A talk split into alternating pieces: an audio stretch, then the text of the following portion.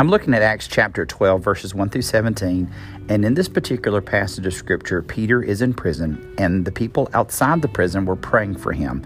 His brothers and sisters in Christ were praying, and I got to thinking, what would happen if God decided not to answer their prayer the way that he did? Of course, from looking at the scripture, we know that he answered their prayer, that Peter was freed. But what if that didn't turn out? That's kind of the tension that we have today when we think about prayer. I want to pray in boldness, but there's also this chance that God may not answer the prayer exactly the way that I want Him to. I just want to challenge you today as you think about that. What do you pray for?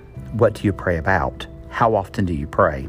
You see, if we only pray to God for those big ticket items in our life sickness, monetary issues, relationship issues then when God either doesn't answer those or answers them in a way that we don't necessarily like, we may end up doubting God's goodness or doubting God's love for us.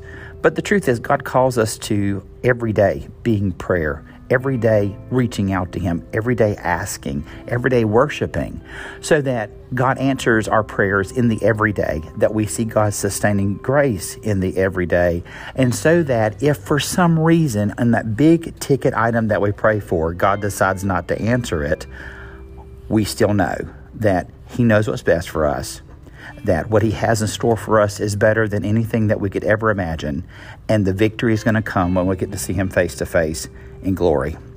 Just remember that God is so generous towards us that so many times He gives us things without us even asking.